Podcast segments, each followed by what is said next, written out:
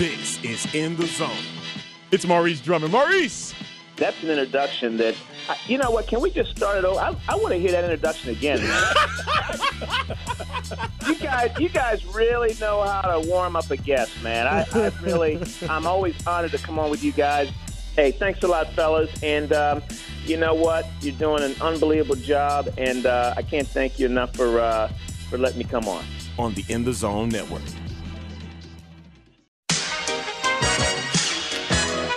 City to city, state to state, worldwide. You're listening to the In the Zone Network.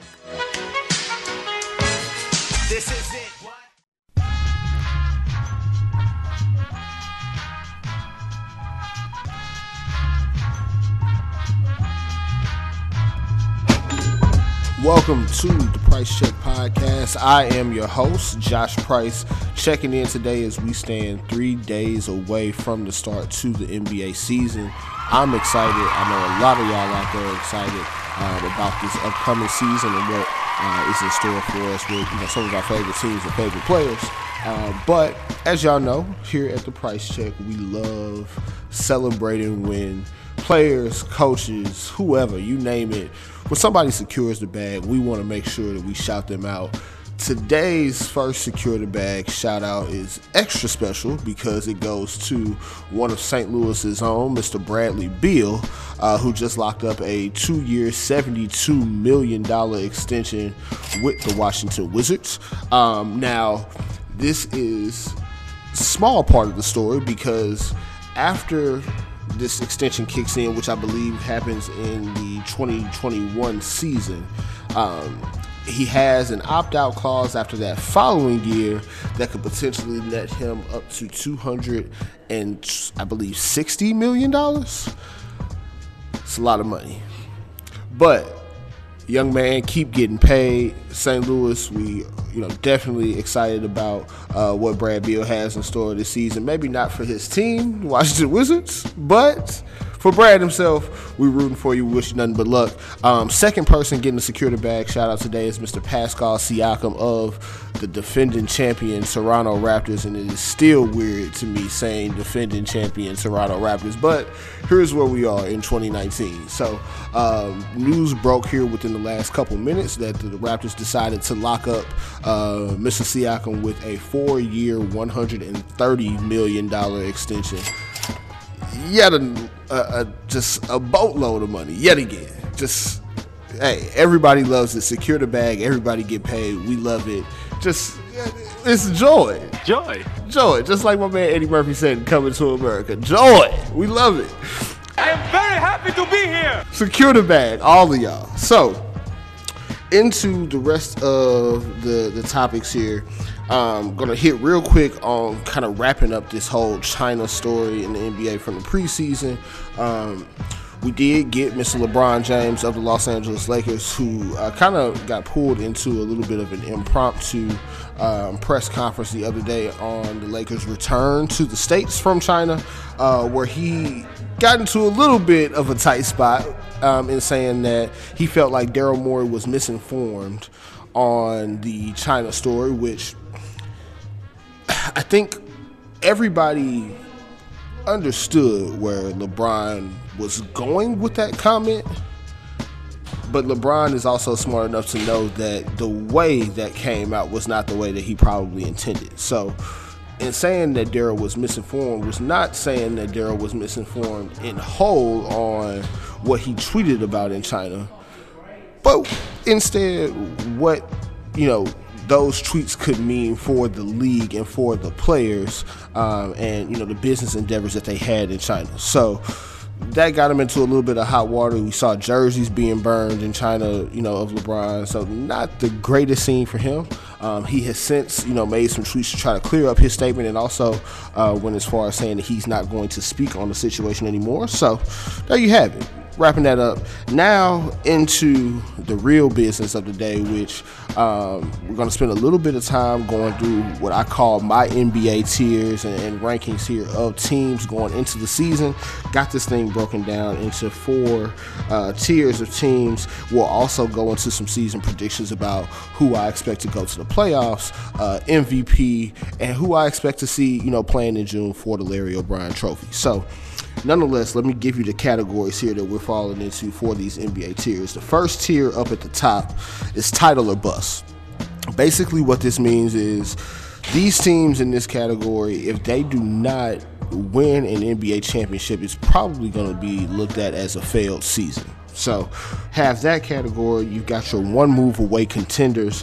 It's actually the short or smallest category that I have so far, uh, with some teams where they're not quite at the level of being a championship team yet, but could very well get there uh, with you know maybe one small tweak to the roster.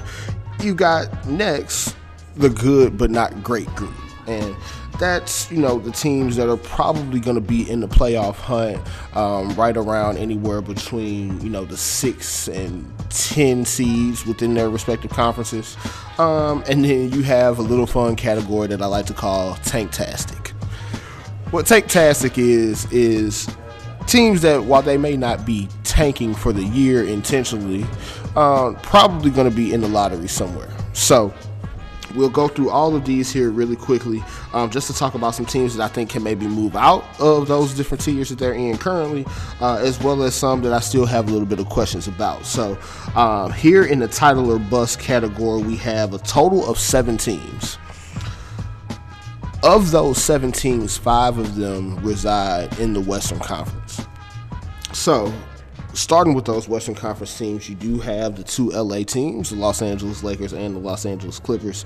I think it's pretty self-explanatory for those teams. They made the two, um, you know, biggest splashes of the offseason in terms of the Lakers landing Anthony Davis away from the Pelicans, and you got, um, you know, quite honestly the biggest move in a few off seasons by the Clippers being able to get Finals MVP Kawhi Leonard in addition to uh, trading for Paul George. So those two teams right there at the top, I expect you know those two in some way, shape, or form to be the best two teams in the Western Conference when it's all said and done. Uh, probably playing you know for the Western Conference championship come the playoffs. So you got them. You've also got the Rockets, the Nuggets, and the Jazz that I have in this category right now. Um, Rockets are here for one reason and one reason only. They're bringing back basically the same team. Only difference is they upgraded Chris Paul to Russell Westbrook. I think that's a win if you look at the offseason. Um, still a little bit of questions around how they're going to mesh and gel together. Um, but I do believe that whenever you can put two MVPs together, um, you're at least moving in the right direction. Houston's a team that I think is definitely going to be in the mix come playoff time and trying to make a deep playoff run.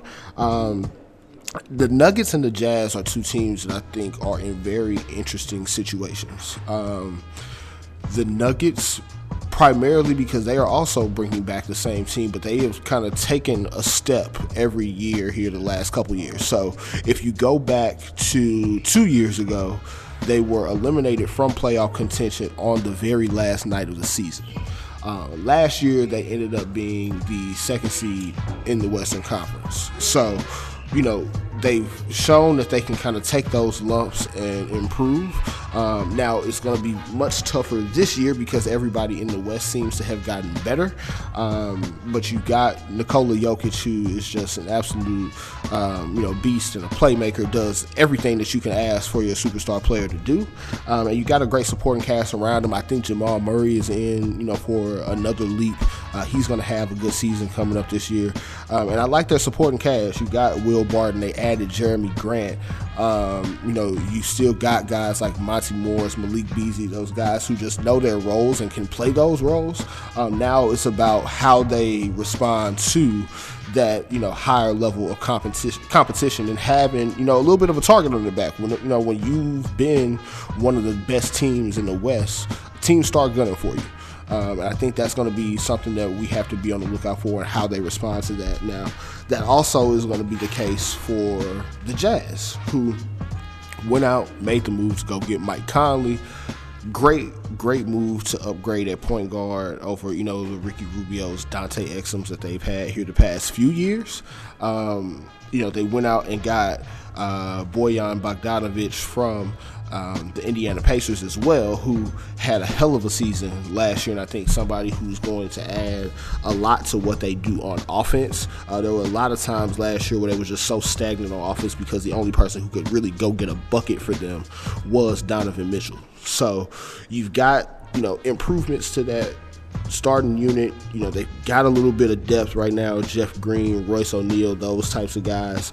My one concern for them, I guess, would be, you know, the guard situation beyond Conley and Donovan Mitchell. I mean, you know, they did go out and get Emmanuel Mudiay, who I'm not the biggest fan of, but you know, somebody who's still in his, you know, early to mid 20s that could still, you know, provide you some good minutes off the bench. So the one other thing that I have to question about the Jazz is what happens when you do get into those situations where it's crunch time, you know, down five with two minutes to go. Can you rely on you know that backcourt to be the only source of offense for you? Um, because you have a guy like Rudy Gobert, who we know is constantly in talks to be Defensive Player of the Year. You know, Defensive Player of the Year last year, and might be Defensive Player of the Year again this year. Um, what happens when you can't rely on him to go get a bucket. Joe Ingles, while he you know has his flashes, is not a superstar by any means. Um, same thing for Bogdanovic. I think he's good, but he's not by any means a great player. So um, the improvements are there, but we do have to see what they do.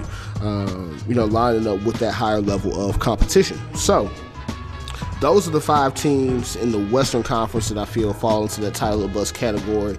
Um, I'm thinking that all of them are probably going to be somewhere between 50 and 55 wins when it's all said and done this year. Uh, so, going to be a dogfight up at the top of the West to see um, who claims that top spot, gets home court advantage, things like that when it comes playoff time. So, shifting gears to the East, uh, the only two teams here in the title bus category, the 76ers and the Bucks. Um, starting with Philly, I think the 76ers are probably, if I had to put you know, my money on this right now, I think the 76ers are the team that are going to win the East. Um, I think Ben Simmons is going to take another step up this year. We all, you know, went crazy over his video shooting threes or shooting a three and making it um, here a couple weeks ago. Um, but even beyond that, I think he's ready to kind of, you know, silence the doubt that has surrounded his game here uh, over the past few years. And, you know, signing a guy like Al Horford, who has shown his ability to anchor a defense and things like that uh, in his career, I think that's going to be huge for them. Not only you know just simply adding him as another asset and as another piece, but then also uh, when you factor in you know Joel Embiid and his health and trying to make sure that he's at his peak um, come playoff time, you have a guy like Al Horford who can take pressure off of him uh, throughout the regular season and not put as many miles on his legs uh, during the regular season when you just need to really make sure that all of your best players are there uh, when the games matter the most. So I like the Al Horford signing. I love the draft pick, Matisse Thybulle. Um, I think this guy, if the my memory serves me correct, I'll have to do some some research on this and fact check to fact check this one for you guys. Um, he averaged two steals and two blocks per game in college last year. Um, so that typically is something that translates well over to the NBA for guys who come out of college and are lockdown defenders. Uh, that's something that usually does not leave them as they get into the league. So excited to see what that team does. If you had, you know, one area of doubt for them, it might just be the depth. Um, you know, they've got Josh Richardson, they've got Tobias Harris in that starting lineup with guys like Embiid, Simmons, and Horford. Um, but behind them, you know, you got Thybulle, but not a whole lot else. So we'll see how that plays out for them. They could always go out and get somebody on the, you know, free agent or buyout market. Uh, but you know, we'll see how that plays out for them. But I think you know when it actually starts here in the regular season, they are going to be a hell of a team to try to deal with on a nightly basis with uh, their ability to play defense and the amount of size that they have uh, on the basketball court. So last but not least, here in the title bus category, you have the Milwaukee Bucks, um, who you know still roster the reigning MVP, the Greek Freak, uh, Giannis here. I, think he is going to have a special season. I'm on record last week with saying that I think he's going to repeat as the NBA MVP, and I definitely do still believe that. Um, he's shown an ability to look comfortable shooting a jump shot now, which is not something we could say, you know, a year or two ago. Um, and the only, I guess, knock that I have on them right now is that I don't think the supporting cast this year is quite as good as what it was last year. Um, losing Malcolm Brogdon is going to be a really big pain area for them. Um, not solely because he's in Indiana now, but also because they didn't do a whole lot to replace him. Um, you're relying heavily on Eric Bledsoe, who did not show up well in the playoffs for you last year. You're relying heavily on George Hill, who is just another year older and further removed from his prime. And you're also relying heavily on Wesley Matthews, who, I mean, we haven't seen really good basketball out of Wesley Matthews in years at this point. So, relying heavily on a lot of guys who just have not been able to show you that level of play recently, I think is a concern.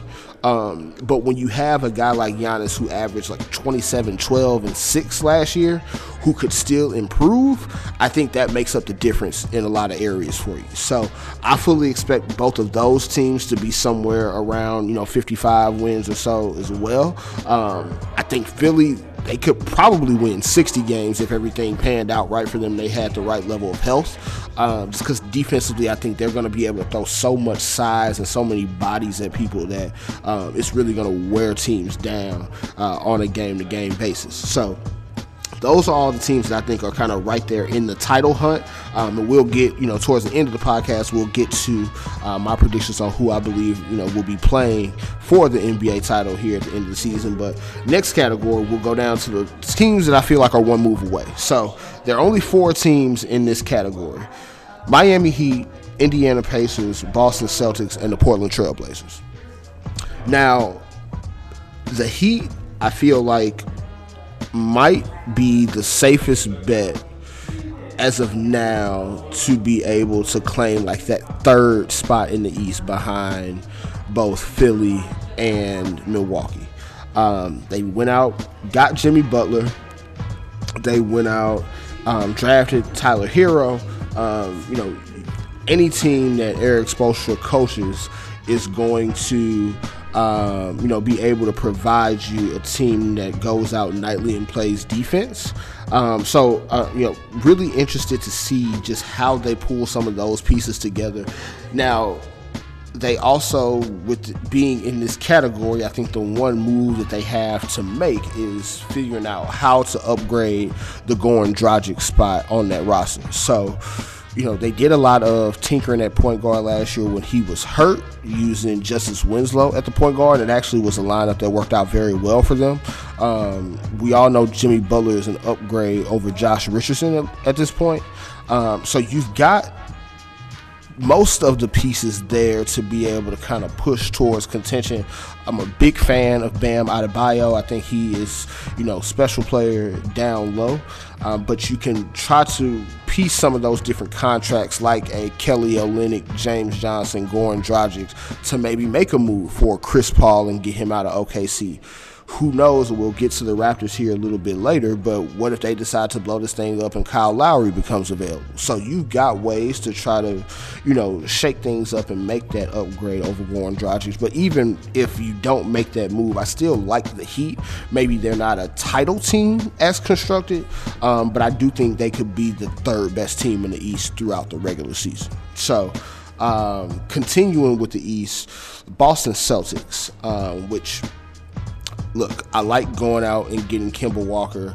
Of course, Jayson Tatum, another homegrown St. Louis native. Love how he, you know, played in the World Championships, um, and he looks taller for some reason, which I, I, didn't understand. But they were playing him as a small ball five in some of those games, which might even be a wrinkle that Boston tries to use this year. But um, I think the one nitpick I have with their roster right now is that losing Al Horford who means so much to them or meant so much to them on the defensive end. I don't know how you can feel comfortable replacing him with a guy like Enes Kanter. Kanter, while we know what he does from you know an offensive standpoint, specifically when it comes to offensive rebounds, um, he is a turnstile on defense. Just layup lines, whatever you want to call it, he's giving it all up. So, what do you do to try to upgrade that area of your team? Because they know they're going to be able to score. Um, I'm you know a little nervous for them about this whole Jaylen Brown thing, which that might end up being their trade piece. Um, you know, he came out this weekend and wanting a bigger deal than what they have reportedly been willing to offer him. I think the numbers that they've thrown out so far have been four years for $80 million. He's looking to get a bigger deal than that. Um, maybe he balls out this year and earns that type of deal. Not sure, but it may even be something to where Boston looks up and says, "Okay, we know we're not going to pay him what he wants. Let's try to see what we can get for him."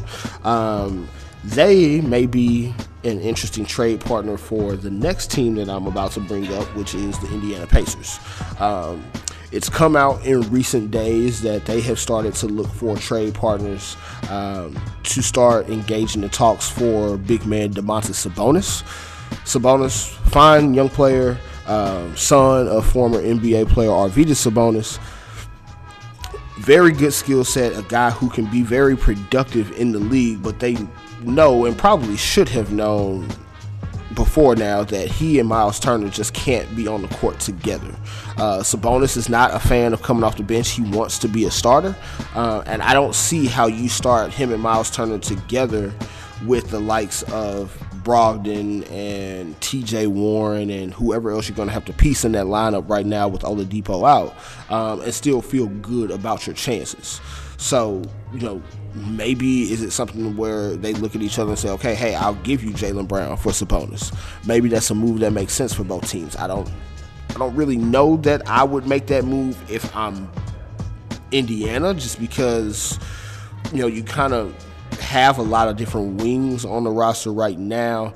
If I'm Indiana, I'm probably moving Sabonis for somebody you know that I could probably play at the point guard or off guard type of position, either starting next to an Oladipo or Brogdon, or even coming off the bench behind one of those guys as an upgrade over um, you know the Aaron Holidays of the world, things like that. So um, for y'all who are just joining us, this is the Price Check Podcast. I am your host, Josh Price, as we look to wrap up our uh, one move away contenders category with the only team that sits in this category from the Western Conference, uh, the Portland Trailblazers. Now,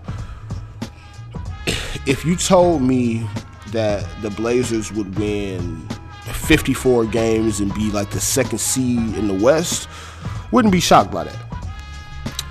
I also wouldn't be shocked if you told me that they're going to win like 44 games and be the eighth seed.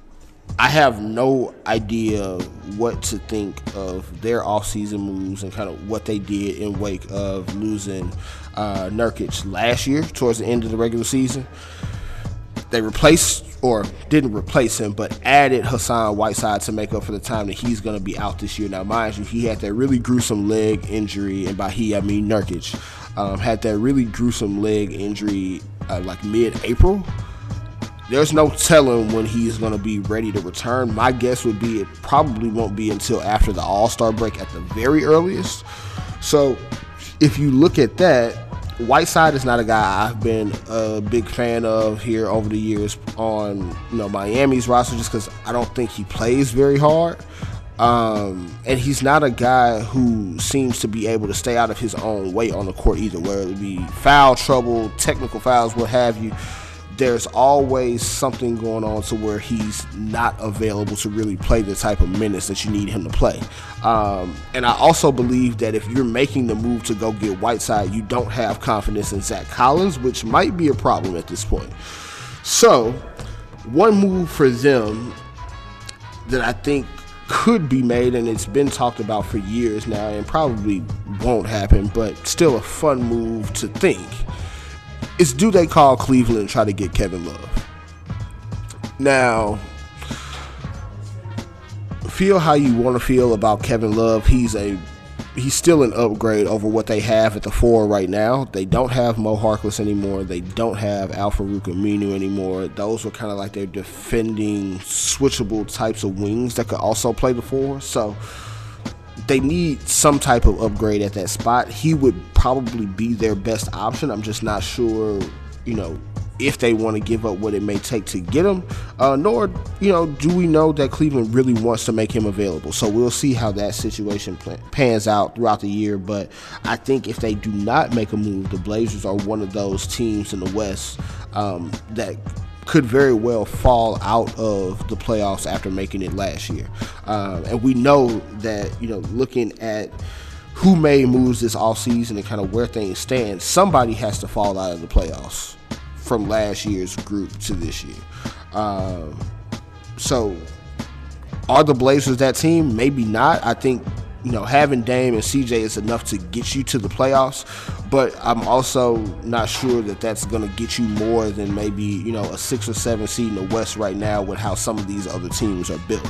Um, roster to roster, I don't think they're better than Utah. I don't think they're better than Denver. I don't think they're better than Houston don't think they're better than either LA team. So they're going to have their work cut out for them right now. So um, moving on to the good but not great category, and we'll kind of start to run through these a little bit quicker just so that we can also get into the award predictions and things like that. Um, there's a lot of teams kind of grouped up here. I'll run through the list. I'm not going to go in depth about all of them, but we'll kind of hit on some of the more interesting uh, teams that are here. So, in this grouping, I have the Warriors, the Nets, the Raptors, the Kings, the Spurs, Pelicans, Mavericks, Magic, and Pistons. Pistons. I think it's the same song that we've been singing for them the past couple years. Um, they'll probably be the seventh or eighth seed in the East.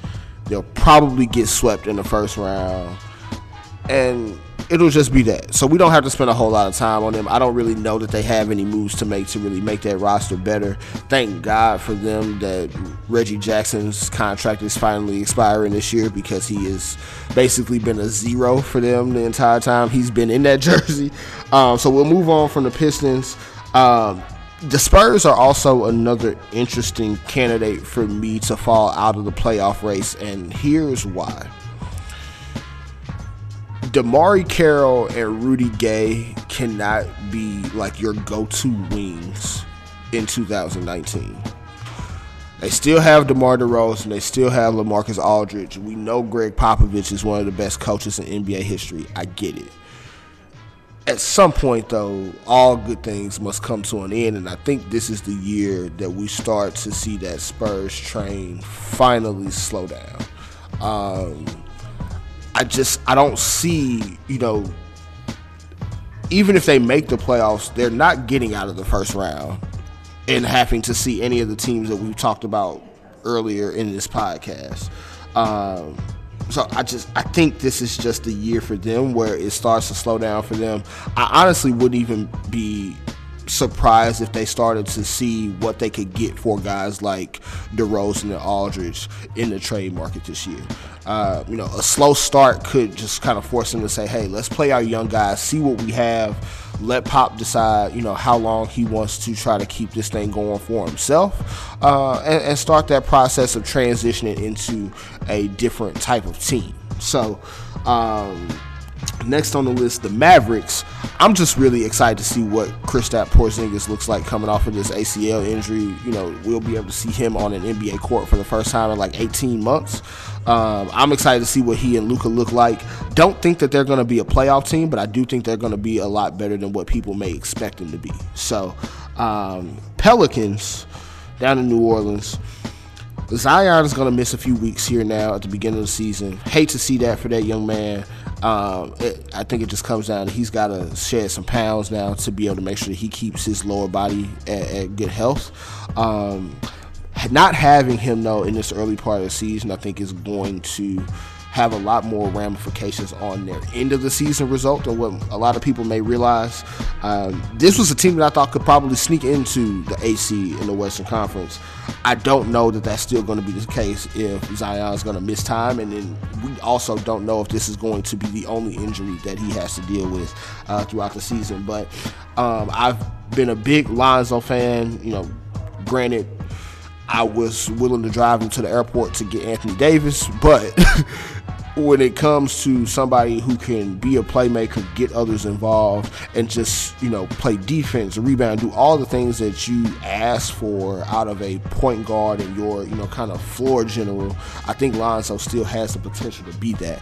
Um, and I'm kind of excited to see what he and Zion can look like together in uh, New Orleans. But again, good but not great team. Um, next up, the Kings. I think the Kings are one of the dark horse teams in the West right now to where um, they probably could get into the playoffs. They've added, you know, Trevor Ariza, Dewayne Dedmon. They got some veterans on that roster. Um, now, the one thing that is going to be an issue for them is that Buddy Hield, um, he went out, you know, kind of after one of the preseason games here early in the week and said, hey, you know, the money that they're offering me right now, if that's the case, I just go play elsewhere. If they're not going to offer me a long term extension, let me go find a team that will. So if you're the Kings, you got to find a way to just go ahead and, and, pony up and let Buddy secure his bag because I think you know for somebody as talented as he's shown himself to be over the past couple years with the young core that you have, you definitely have to try to maximize that uh, while you have the chance. And I think you know with De'Aaron Fox, Buddy Hield, Trevor Ariza, you got the other Bogdanovic brother, you've got you know uh, Dewayne Dedmon, you got the pieces to be able to make a you know really good team as long as everything gels right. Um, now, as y'all can probably imagine, I'm not the biggest Luke Walton fan, given how some of the things transpired in Los Angeles with him, um, and just kind of how he, you know, manipulated lineups and things like that. But um, he does you know, have the ability to get a lot out of young players, as we saw, you know, when he first took over the team. So I think they'll be okay. Um, you know, probably could get, like I said, seventh or eighth seed in the West. Uh, but even if they don't, I think they'll still be in that hunt come playoff time. So, um, Magic I'm not going to spend a whole lot of time here again. Another team like the Pistons, where they probably will be kind of around that seventh or eighth seed in the East, probably going to get their blow, doors blown off when the playoffs come, and it'll be that. Um, excited to see what Markelle Fultz is, though. So, like you know what we could potentially see from him this upcoming season as well. Um, the three teams that are going to be the most interesting here the Warriors, Nets, and the Raptors. Start with the Warriors. I've kind of hit on them at various other points in these podcasts where don't really know how to feel with them. D'Angelo Russell is not going to give them what Clay gives them on defense. He can make up a lot of what they're going to miss from Clay during the season on offense. But I, I just don't know how they are going to be able to defend at a high level um, you know, when it comes to night in and night out, having to see like the LeBron Jameses, Paul George, uh, Kawhi Leonard, James Harden, Russell Westbrook, those types of guys, night in and night out, they don't have the lockdown defender that you need right now to be able to compete at a high level with those other teams in the West. Um, now they could also just get such a you know a ridiculous Steph season that um, it doesn't matter you know, they could still push for like a five or six seed if he has a season like he had, you know, in his two MVP runs here a few years back. So that's a team where again I could see them falling out of the playoff hunt. I could still see them being, you know, a top five or six team in the West. Um, it's a little all over the map with them right now, but I think the early part of the season will be the indicator of what they're going to be long term. Um, I don't honestly think we see Clay at all during the regular season. He tore his ACL, you know, in June as much as we've seen guys come back from ACL injuries quicker than expected, I just don't think they're going to try to put that type of pressure on him, given what he's meant to that franchise and what he's going to continue to mean to that franchise now that they've given him another extension. So, um, the Nets, we kind of know, you know,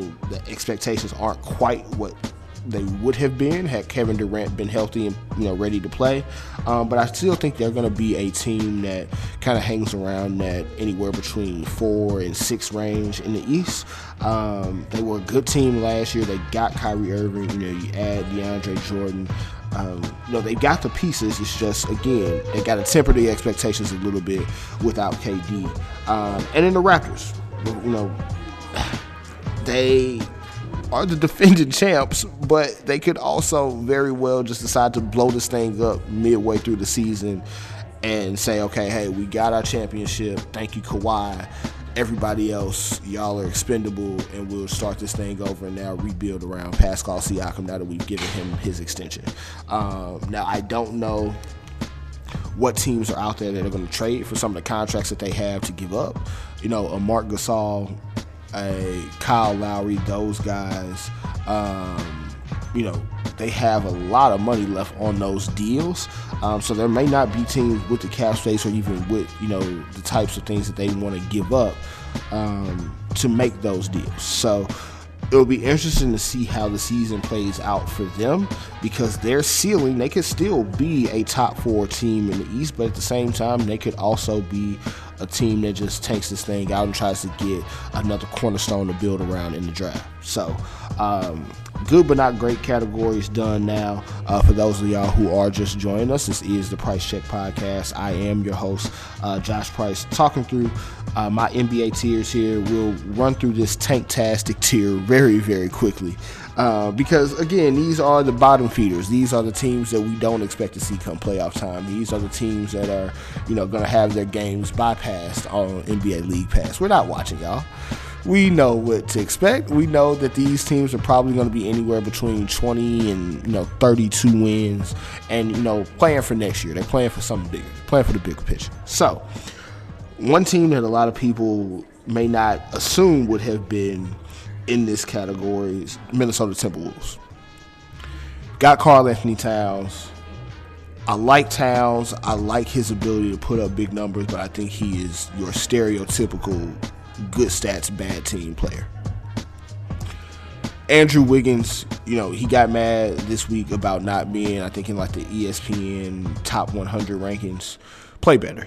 Like, that's what it comes down to. If you don't like your ranking, play better. Because what we've seen from him so far has been disastrous. Just he's been a zero. There's times where we look up, you know, in Timberwolves games and he's just in the corner and away from the play, disappearing for you know minutes at a time. So um, I think they're going to be bad. The West is going to be so good that they're going to have to be teams that get beat up on. I think this is going to be one of those teams that gets beat up on night in and night out. Um, because one, you're still relying on guys like Jeff Teague and, and, those types of players to give you, you know, serious minutes. I just don't see their path to success this year. Um, Suns are another team um, in the West. I just again, somebody's got to get beat up on in this conference. They might be better than they were last year, but that's not really a hard task to accomplish. So there you have it with the Phoenix Suns. Um, Oklahoma City Thunder, I put them in Tanktastic because while I do not think that the beginning of the season is going to start in a way that looks as though they are just, you know, playing for the future, I think eventually they do find somebody to take on Chris Paul um, so that they can start to build around, you know, Shai Gilgeous-Alexander and try to, you know, create a path for themselves with a younger roster. So um, Danilo Gallinari, love, you know, how he played for the Clippers.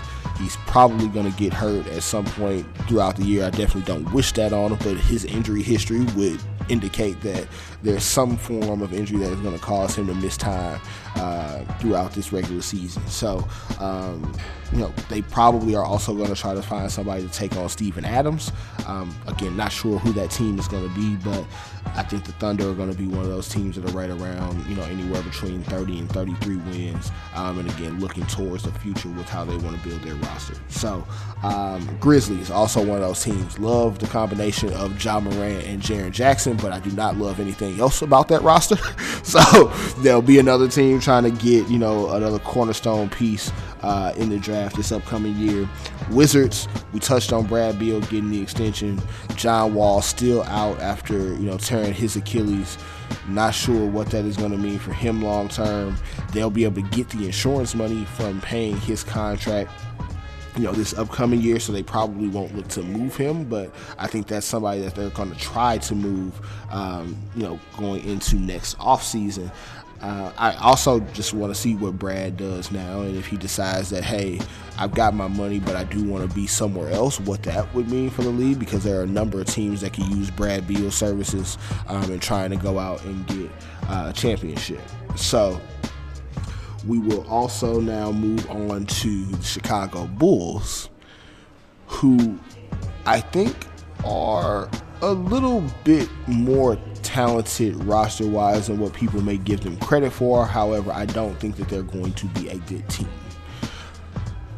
I like Wendell Carter, like Lauri Markkanen.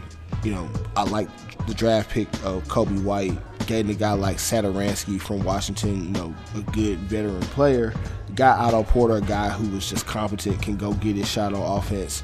Zach LaVine, a guy who we've been kind of waiting to see take his leap the past few years, finally looked like he was starting to put it together a little bit towards the tail end of last season. You got Thaddeus Young, you know, just a good veteran basketball player on that team. I like Chandler Hutchison, those types of guys, but again, I just don't see their path to, you know, anything more than let's say 33 to 35 wins. Um, they desperately need like another star to emerge there, and it may not be on the roster currently. So we'll see how Chicago's season pans out. Um, next, the Hawks. Probably going to be the worst defensive team in the league this year, but at the very least, a team that'll be fun to watch on League Pass with guys like Trae Young and John Collins, players like that um, but we know what their destiny is. They'll be in the lottery again next year.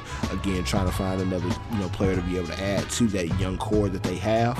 Um, but I do think if you give them another year or two, this is a team that, given the way that they've started to construct this roster, could you know definitely be dangerous.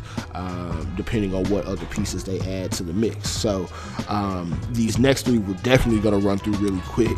The Cavs, Knicks, and the Hornets. I think in some way, shape, or form, those are going to be your three worst records in the league. Um, the Knicks, I mean, you got like five power forwards, three centers, and then Dennis Smith Jr. and R.J. Barrett. Like, it's it's not anything to be you know inspired by there in New York, uh, in Madison Square Garden. Feel bad for the Knicks fans out there, but I mean, they probably won't win anything until James Dolan decides to sell that team. Um, you've got the Charlotte Hornets, who I don't think even intentionally tried to tank, but they've given money, crazy amounts of money, to guys like Michael Kidd Gilchrist, Nick Batum, um, you know, Cody Zeller. I think, what is it? Um, Marvin Williams. Like the list goes on and on with guys who just are not producing major numbers and getting paid in a major way. Again, I think they probably, if I had to put money on one of these three teams being the worst in the league, it just might be Charlotte. Um, and then last but not least, the Cavs. I mean, what can you do? It's Cleveland. It just, I'm sorry, but you know, Kevin Love's probably going to end up somewhere else. They got, you know, the young guards that they're trying to build around. Went out and got John Beilein from the University of Michigan to come in and be the head coach. So, best of luck to Cleveland, but it's just not in the cards. Now, what I will say though, NBA, if I can go ahead and just put my my word in now, please, please, please, please, whatever you do, do not allow Cleveland to get another number one pick in the draft for at least like 10 more years. Because, I mean, they had that, that stretch where they got three number one draft picks in four years, and they have nothing to show for it now. Yeah, just don't reward them with that anymore. So please don't. Just don't do it. So that wraps up the NBA tiers part of this thing. Um, now we'll get really quickly before we go and wrap up into uh, some of my predictions for the year. So, MVP, y'all already know we are going with Giannis again. I think, you know, if he can go from just simply averaging 27, 12, and 6 to let's say averaging 29, 30 points a game, 13 rebounds, and another six assists while also still putting up his standard defensive numbers, and that team is still able to be one of the best two teams in the East, I think it's an easy bet for him to be the MVP of the league again. Um, defensive player of the year, you're probably going to see Rudy Gobert win that again. Um, again, he's lights out on the defensive side of things, and I think Utah as a whole is just going to be a really good defensive team and a team that's going to be hard to score on for a lot of uh, teams there in the league. Um, now, from a playoff standpoint, I think I kind of talked on it already with you know my locks in the West really being the Lakers, Clippers, Rockets, Nuggets, Jazz. I'll throw the Blazers in there. I'll throw the Warriors in there. I don't feel great about that one. I'll throw them in. Um, and I think the AC comes down to like the Kings or the Mavs, depending on how things shake out. Um, I think the road to the finals goes through LA in some way, shape, or form, whether it be the Clippers or the Lakers. Um, the Clippers are going to be outstanding defensively.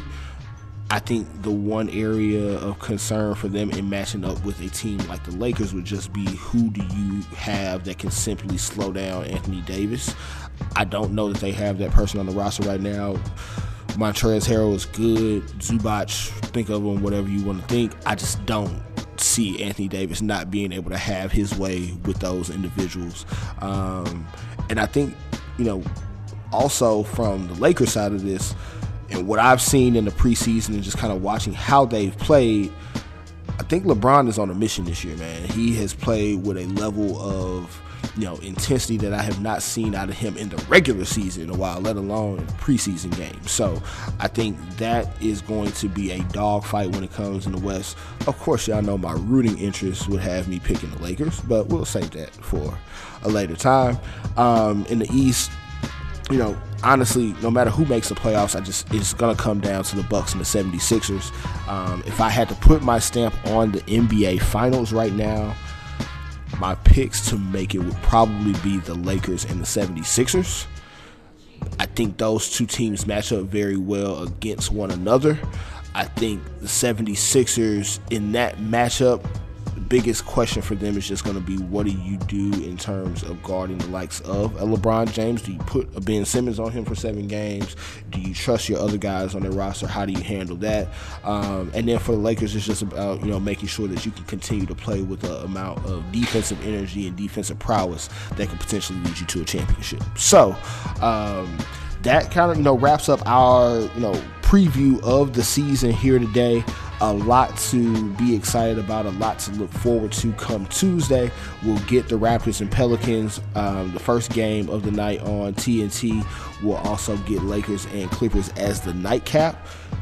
Of course, go Lakers probably not going to be watching Raptors and Pelicans now that Zion's not in the game. But again, it's the NBA coming back for the first time in months. How can I pass up on an opportunity to watch a good basketball? So, um, next time that you hear from us, it will be after these games have been played. You know, the first week of the regular season has started. We'll be able to see how some of this shakes out, um, and you know, see how some of these predictions have started to to play out, and whether or not they could actually come to fruition. So, um, until then, no. I definitely appreciate you guys listening and tuning in. Definitely, you know, rate us, review us wherever you listen to your podcast, whether it's Apple, Anchor, Google, um, any of the podcast platforms out there. Thank you to Arlington A Train Lane for everything here on the production side of things. This has been another episode of the Price Check Podcast. I am your host, Josh Price. Checking out. Amen. Amen. Yes, sir. Can I get an amen? Don't know what you come to do, but I come to praise his name. Lord, Lord. Mm, mm.